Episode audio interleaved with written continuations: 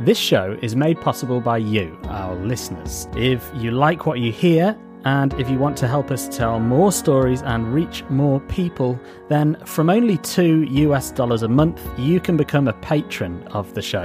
Just visit patreon.com forward slash Aruka Network. Hello, I'm Jake Lloyd, and welcome to How to Build Community, a podcast and a radio show brought to you by Aruka Network. In this episode, I've been speaking with the leader of a business unlike any other. Ashley Good runs an organisation that helps people and groups to discuss and learn from their failures. And she's been telling me how and why she does it. Failure is something we're told to avoid at all costs. You know, it's not something that we're taught how to deal with really well. So we're often lacking the skills to have productive conversations or, you know, maximize what we can learn or apply those learnings within our organizations. Ashley is from Toronto in Canada, and she is the founder of the world's first failure consultancy. They're called Fail Forward, and they work to help people and organizations, and I quote, turn failures into insights, innovation, and inspiration. If you're listening to this and you're involved in community work of any kind, then I'm sure, like me, you've experienced failure, or at least things not working out as you hoped. And so this interview is for you. In my conversation with Ashley, you'll hear why it can be so hard to talk about failure, how we can start to overcome some of these obstacles, what becomes possible in our life and work when we learn to reflect honestly with one another about our failures. And Ashley will also share some tools and tips to help you get better at discussing and learning from failure. But before we get into today's interview, I just want to share with you something that happened when I first sat down to interview Ashley. So I was telling her a little about Aruka Network and why I got in touch with her. And here's what happened. Okay, we're we're this support network for people who work in community development, mainly in Africa and parts of India, but we're we're kind of a global a global network. And we recently had a, a an online forum for our members, um, and. Mm um, you know, our members are all, all people who work in community development in all sorts of different ways. Um, and, you know, our members suggested what topics we should cover. And we had eight sessions in the week, and one of them was learning from failure. And it hmm. was it was really just a discussion. It was a group discussion with about tw- twenty or thirty of us, and um, it was really interesting. But but um, yeah, yeah, the idea for the session made me think I'd, I'd seen you online at some point your your organization and um, you, you, know um, I'd been meaning to contact you for a while so this session was the the prompt to to do that. Um, that's great. That's yeah. great. What came out of the discussion? Do you remember any like what were maybe not come come out of it it's not the right word but the the feeling amongst the group where did they land? And so she asked me this question and the first thing that came to my mind was a very short story that one of our members told. And we were recording the session at the time. And so I'm going to share with you now that story because it seems like a really interesting place to start this episode. It's a story that really starts to question how we define what is success and what is failure. So, telling this story is Jubin, she is a disability specialist in Dehradun in northern India, and here is what she said. We have uh, in Dehradun, where we are at, we have Special Olympics. So, Special Olympics is for children with uh, disabilities. And uh, there are these relay races that are run, and you know, they have these different sports events. So, for one of those, we had worked with our children, prepared them for this relay race. So, uh, training children with intellectual disabilities for a race or a relay race means we need to teach them every step of the way. That you know you stop running at this point and then you pass on the stick you have to the next person. Don't hit the person. Give it to them in their hand so that the next person can keep running and you don't run along with them. You stop.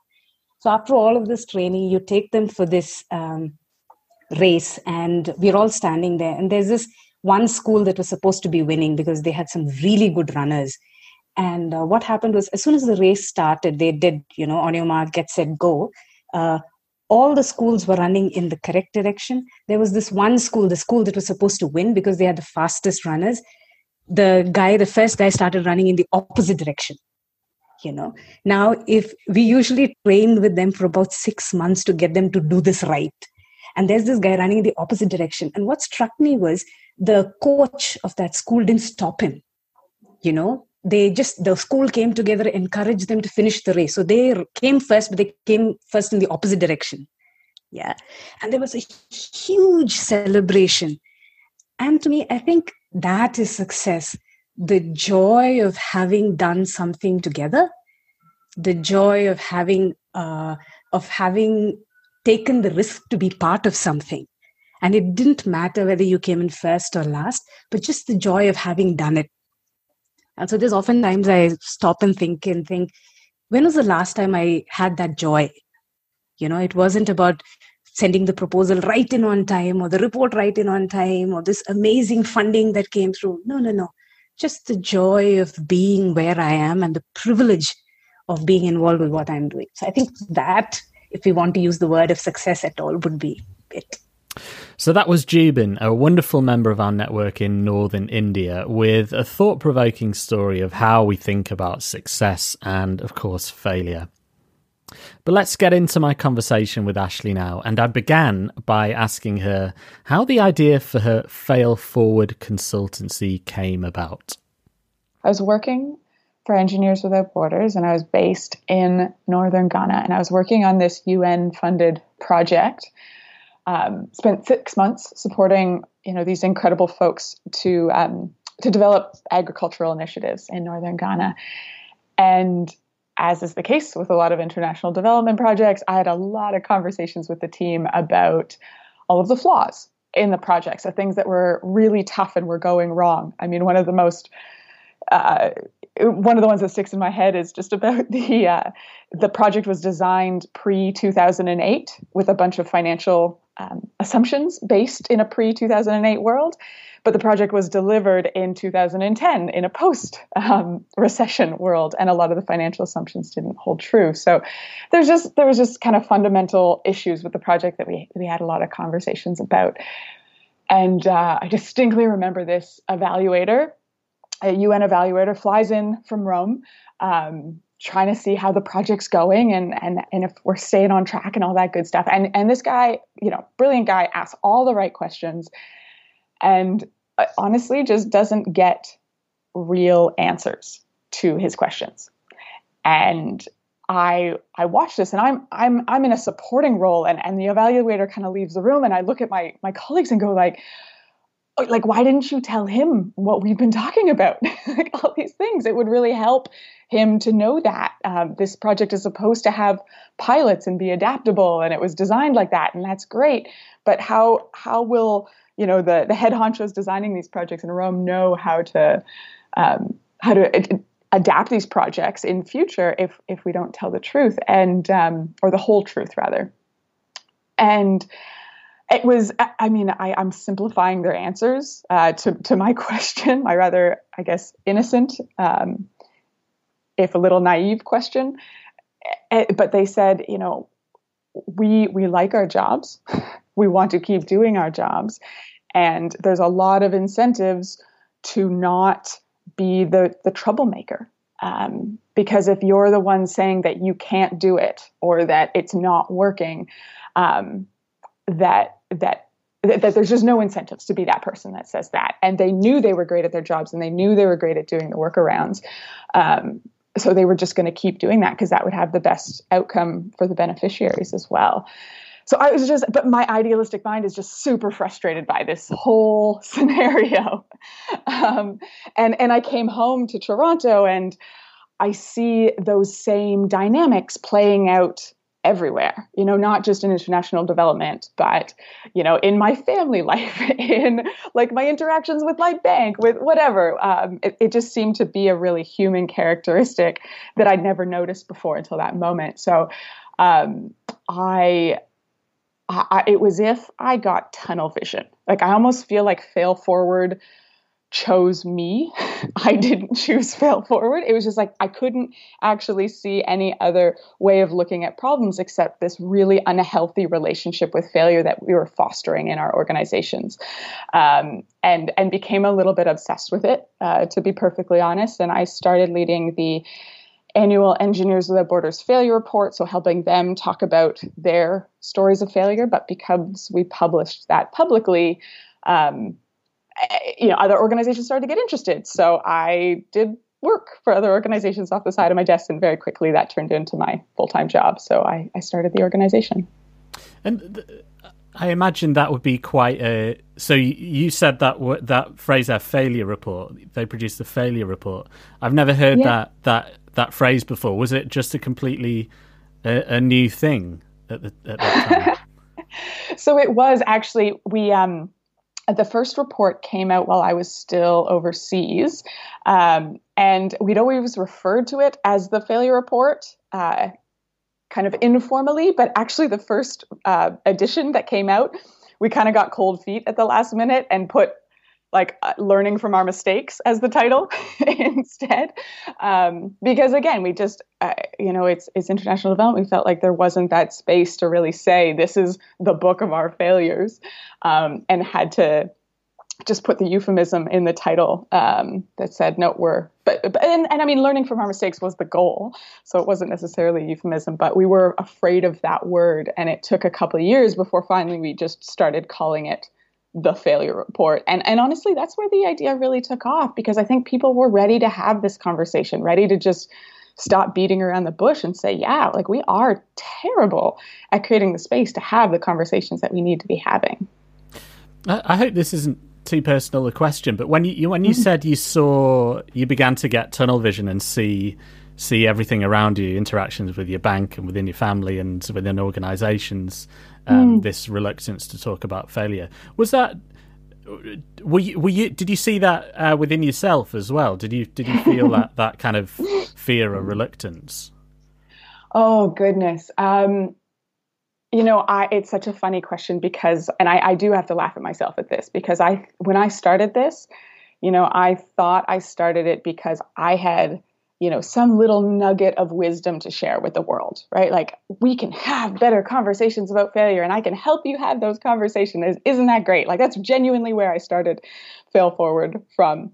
And the more that i do this work the more that i realize that i started this because i have you know a, a horrible relationship with my own failures um, that i struggle with um, maladaptive perfectionism and my my my own failures that happen even though I've been doing this for almost a decade now you know when I fail I feel awful and I beat myself up and I feel the same defensiveness that everyone else does. And and I, the only difference is now that I watch myself go through that and again I have to laugh at myself like this is my job. I'm supposed to be amazing at this. Mm. and have to kind of swallow my own medicine which um, I guess has given me a lot of appreciation of, of, really how easy this stuff is to say and how just profoundly difficult it is to change those habits. Mm, mm.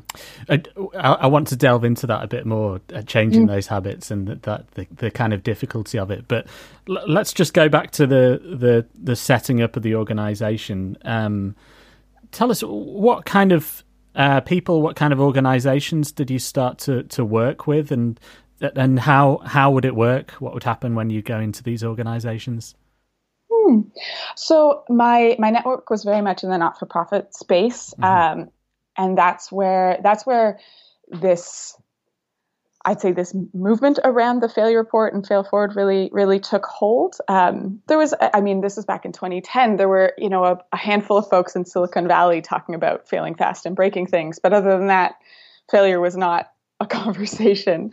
Um, so I very very much felt kind of this um, this wave, this mo- momentum, um, kind of beneath my feet. Uh, that was really a shift that was happening across the globe and how we talk about failure, not just in Silicon Valley with the tech companies and not just in nonprofits. So, um, but across the board. So it definitely started in the not-for-profit space. But very quickly, I started doing work with governments, and very quickly after that, private sector companies followed. Um, at first, I mean, my favorite thing to do was work with the non for profits and their funders because I found that that power dynamic was really important mm. um, in opening up the space for not for profits to have those conversations. Um, so that was that was a big part of my work at first. Um, but obviously, over ten years, the work that I've done has expanded dramatically. I mean, I um, goodness, how like you asked me what what I do. what do I actually do when I go into an organization? It's a great question. Um, I have started to think about the change that I create and my organization creates on three levels. Um, so that that first level is very much a like a language and a mindset level.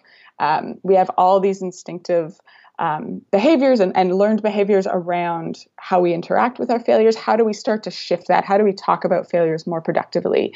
Um, and, and start to shift how we think about the experience of failure. And that's kind of the foundational level. Um, I do that with a lot of talks and workshops. Um, the second level is very much about the skills needed to deal with our failures well. Failure is a, a something we're told to avoid at all costs. You know, it's not something that we're taught how to deal with really well. So we're often lacking the skills to have productive conversations or, you know, maximize what we can learn or apply those learnings within our organizations. So it's very much about that skill building piece, which happens one on one with coaching or again with skill building workshops.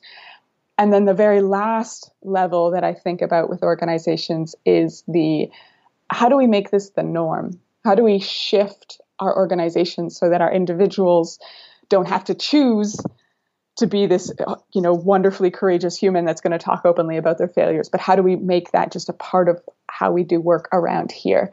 Um, and that looks at how do we how do we think about our performance? Um, so how do we reward for learning not just success?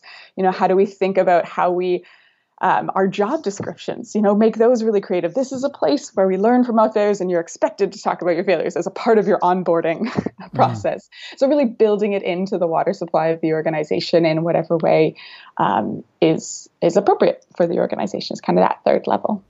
I'm, I'm curious as to what what becomes possible within an organization when they start to embrace failure. What what kind of transformation or evolution have you seen take place as a result of, of this work? Hmm.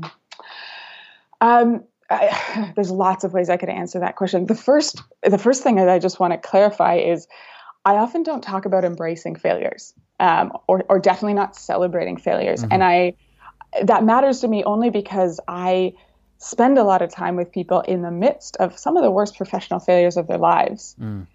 And there's no way I'm going into that room, you know, throwing up my hands and going, let's celebrate. We're going to mm-hmm. embrace this moment and we're going to learn. It's like, I, I there's, there's just, it's inappropriate response in a lot of these cases. How I tend to think about it is a healthy relationship with failure. Because obviously we want success, especially in the not for profit space where our failures have consequences on people's livelihoods. Mm-hmm. You know, this is really important.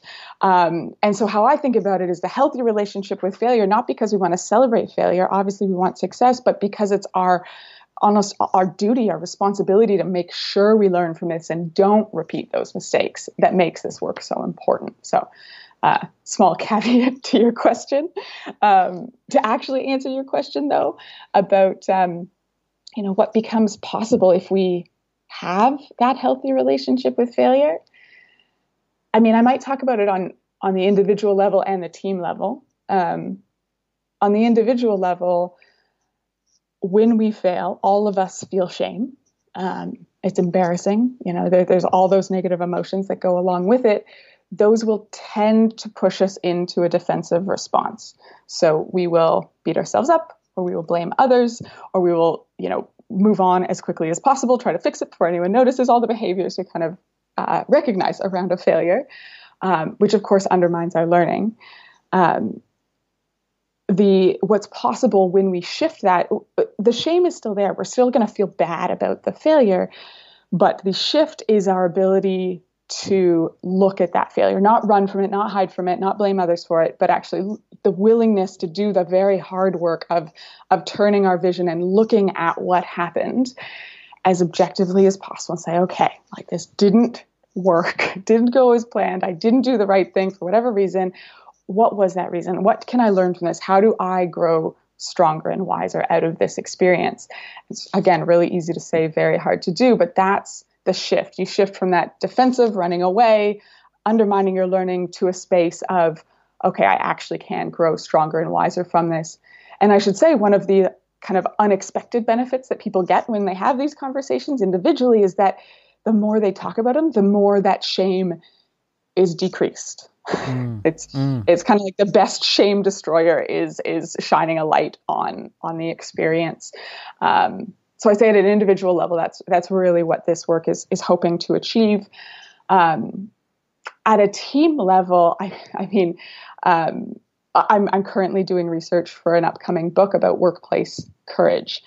And one of the first findings that my co-author and I had was that we're um, we tend to think of courage like that courage to gosh ask a question voice a concern ask for help when we're struggling share a new idea you know talk about a failure when it happens um, that we think of that courage as an intrinsic quality but on our teams it's actually very extrinsic as in the people around us and especially our bosses have a huge influence on whether we are going to speak up or talk about our failures or share a new idea. You know, all the things that really improve performance. Um, and our second finding was that when leaders are uh, so leaders, you know, they they have a huge influence on on if we have courage to act or or um, or don't. Um, but when leaders are scared that they might be failing, um, you know, when they're stressed, when they're stretched, when they feel that they're in over their heads and they haven't openly acknowledged that they might be failing, that is when otherwise great leaders do and say things that destroy their team's courage. Hmm. Uh, so it's really a powerful thing to have leaders in particular getting comfortable being open about their own feelings of failure um, in order to allow that courage that's needed for performance and success um, uh, to thrive on their teams. And um, I don't want you to, you know, give away all of your trade secrets, but um, I, am really interested. You said um, that you worked with uh, funders as well, and particularly in the in the the context I'm speaking to you from, which is community development, international development. often these things involve projects that have have uh, backing from funders, donors, investors, um, um, and it, it's it's it's obviously particularly difficult to say to those people who are funding the work you're doing that oh we just here, mm. here's all the ways in which we've failed. Um, what what do you have any advice for for for that relationship that that um, bet- between the the doers um, in a community and the the the people funding it? Hmm, that's a great question. Um, I'm gonna. So I have had the amazing honor of working with um, some really progressive thinkers in the funding space. Um, and one of them, his name is Tim Brodhead. He led the J.W. McConnell Foundation here in Canada for for quite some time, and I'm going to quote him because uh, as I was starting up these these projects, um, he's a, a wonderful mentor of mine, and uh, said something along the lines of, you know, Ashley, it's just it's the dance of deception. We're all caught in this dance of deception where the um, the the nonprofits pretend to have the answers and the funders pretend to believe them. and it's like, we need to stop the dance of deception, was hmm. basically mm. how he thought about my work. Um, and that just always really stuck with me. It's so beautiful to have a funder just acknowledge the dynamics of what's going on there because it, nobody's doing it out of ill will right like we mm. want yeah we want to have an answer we think this is a good program and we want to get funding for it because we think it will work do we know it will work? Of course not. But we have to say that we know it will work. So we get the funding because those funders really want to believe that it will work because they want to fund things that are going to have an impact because that makes them feel good too. And everyone has all these incentives just to talk about what's working. So, and he'd just been in the space long enough and, um, to just you know just want to call call it call it for what it is. Um, so i would say not every funder uh, is like tim brodhead but there are I think if you have a one on one conversation with the vast majority of people in the funding space, they're there in some description or another mm. where they want to have an off, honest conversation. And the dynamics are such that makes it really hard. And I'm, I'm, not taking away from that. But if you can have that kind of conversation, um, you know, that's really what opens up the doors. Like, let's be real here. I think this project will work. I don't know. So, like, let's create space from the beginning and set expectations around learning and around um, buffer, you know, budget buffer to change the project should we need to. Mm-hmm. We're actually going to fund learning throughout the project, not just at the end when we write the report. Like, there are lots of ways to kind of build that mindset into your relationship with your funder if you can start from the beginning with that as the conversation. Mm. Uh, so that would be if you can do that with and i realize you know applying for government grants it doesn't work like that. You fill out their paperwork and you know you send it off. So i'm sounding a little bit idealistic here but for those funders that you can have that relationship with you know be willing to take that risk and say look like let's stop this dance of deception. We both know that this is an incredibly hard problem to solve um, so let's learn together. And I, you know, I commit to sharing my learning with you. If you commit to, you know, being prepared to to reward that learning and not mm. just success.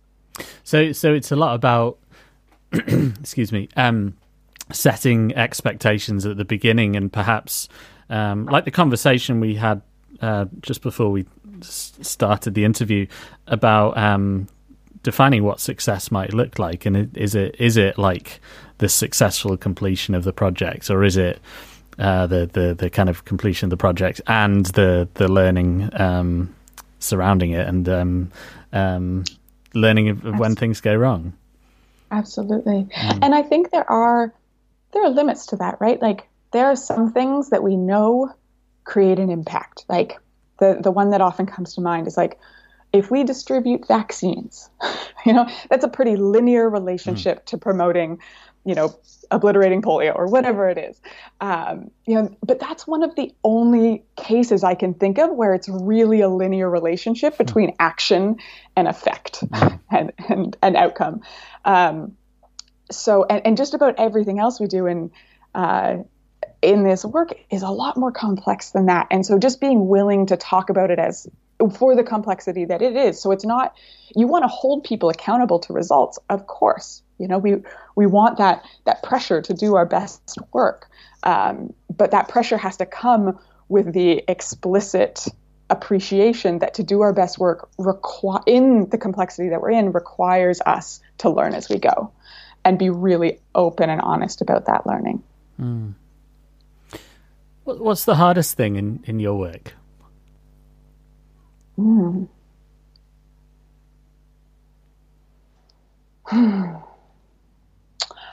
I the hardest thing for me is knowing that I could do, you know, I could go into an organization and do the best work of my life whatever, say all the right things, you know, it, like get the skills exactly right, lead the best workshop, or you know, do the best work I could possibly do with an exec team to start start to shape those organizational structures, um, and that all of our instincts and our learned behaviors lead us in the other direction to mm-hmm. st- are still pulling us the other way to have that unhealthy relationship with failure um, so it it almost always feels like in my work it's kind of we're going to take those steps forward and we really want to have this healthy relationship with failure but those pressures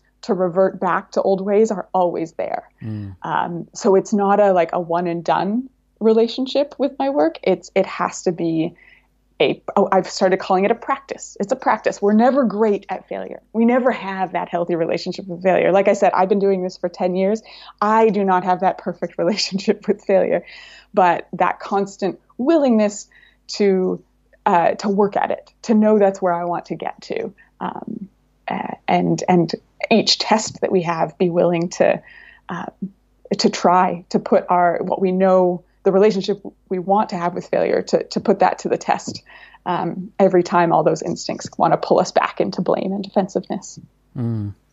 So, what what would you say to someone who um, they're listening to this and they they love what you're saying and they're thinking, you know, they might they might run some community project somewhere and they're thinking, right, we need to produce a failure report and we're gonna we're gonna at the end of this year we'll produce a failure report, send it out to our our supporters. Um, um, but they maybe start to worry oh, will they stop giving to us? What, what, what would you say? Should they should they fight their fight their instincts and just go for it? Would you would you say that to them, or would you say that with with some caveats, or or what?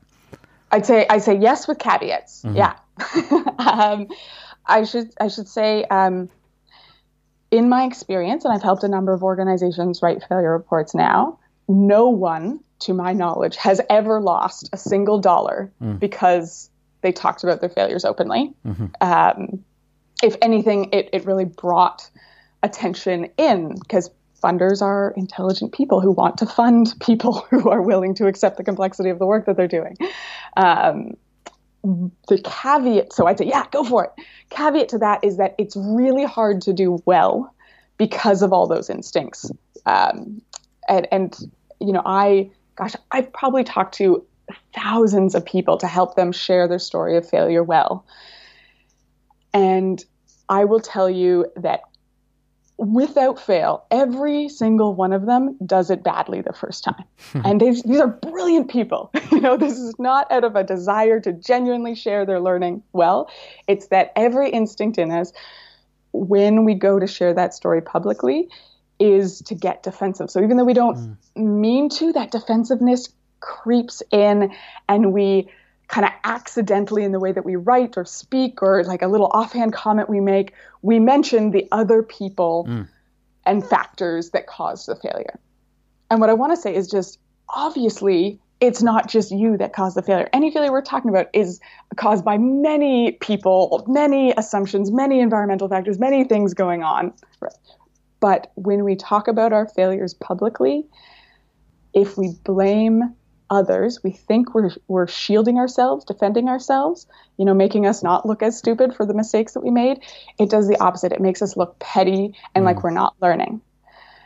So it's really about fighting those instincts to want to push blame externally and the willingness to say, I know all those things happen, but I don't need to talk about those because I can't change those things. What I can change is what I did. And what I can learn is from and do differently going forward is is what I did and what I can do I can change. Um, so it's really that willingness to look inwardly and be um, almost ruthless about mm. about and it's not about beating yourself up. It's saying, look, I I have to learn from this. It's my responsibility to figure out what I need to learn from this so that I can share that with others. Um, and that really has to be the spirit of whenever you're sharing your stories because otherwise, like I said, it's um, you, you even if you don't mean to, you end up blaming others. Um, so making sure that at least if you're going to publish that failure report, have a really good editor with a really good defense detector. um, who can take and, and, the best way to do this is just to think if like if this other person that was involved in this failure were writing this story with me is this mm. how they would tell the story how how do they think about this? And if you need to have that conversation with that person even better because there's so much richness of learning in those conversations. Yeah. Uh, but but always sharing it from um, from that perspective. Because i suppose you need you need buy-in um, from multiple people within an organization don't you? Say say, say if i were to say here at Arukah oh let's do a failure report and no one else wanted to. Um, mm. or no one else saw the value. Like it would be quite, it would be quite a challenge to do, wouldn't it? Because um, either either either would I I'd, I'd, end up just having to take all the attribute all the fault to myself, or mm. you'd have to you, it could easily be construed as yeah yeah yeah. Otherwise, it could be construed as yeah sometimes blaming other people. Um, yeah. yeah. and I should yeah. say I mean, I've seen this happen a lot too. Um, folks that have called me to, to help them tell those stories don't end up publishing anything because they couldn't get to that place. Mm. But the but it almost doesn't matter by that point because they've had those learning conversations along the way mm-hmm. um, because I made them mostly because mm. my my um, the only reason a story wouldn't end up in a report is is if it blamed someone else without them co-authoring or offering their perspective. Yeah. Um, and uh, so when I'd say no, we can't publish it, you have to go talk to that person. Even if that story never got published, that conversation that those people had about how they saw what happened is actually what matters. The report doesn't actually matter. Mm. like the yeah. report is a is a signal that it's a it's a it's a tool, it's a platform. So it's useful for creating those conversations, but the the conversations where you learn and grow and have to hear somebody else's perspective, you know, that's that's actually what matters. Yeah. Um for for people listening to this um thinking you know th- this this what we're talking about will be new to them but they think this is really this is really cool i want to um, i want to start doing this in my own life and my own work what what's the best place to start to to fail intelligently mm, mm, wonderful um, uh, so the first is to be like yeah i'm awesome i want to do something to learn about failure which is just a it's it's hard to do. So just like start with like a big pat on the back. Um, that that you're listening to this, that you want to do something. That would that would be number one for sure because it, it isn't easy and it is a journey. Um, the second tip is a little bit harder to describe. Um, so I'll, I'll, set it up a little bit with a story. I um, so doing research for this workplace courage group, I ended up getting a quasi famous friend to send out a tweet um, asking, What do you call somebody who's really great at learning from failure? Hmm. and out of the, I don't know, thousands of responses, the most common one was an adult, which, of course, I love the internet. It's wonderful and humorous, and um, but what that what that really showed me in this very unscientific poll was that most people think that the problem lies outside themselves. Mm. Like, I'm an adult, I learn from my failures. Why can't everyone else? Um, and and it, it really shook me because it, it made me think like how um, how a big part of the problem is that especially if we're the people listening to this podcast we're going like yeah i want to learn from failure. Why can't everyone else want to learn from failure? Why aren't you know my boss or my organization or my government why aren't they doing a better job of this?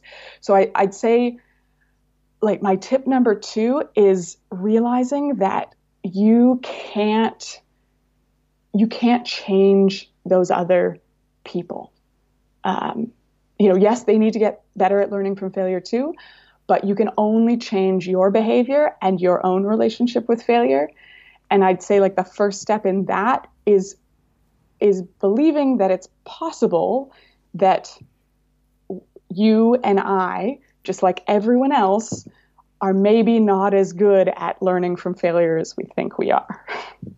Mm. So, very much that that second step after we pat ourselves on the back is just to say like this isn't just other people's problems, but I too can probably get better at learning from my own failures and realizing when I'm falling into those those defensive traps.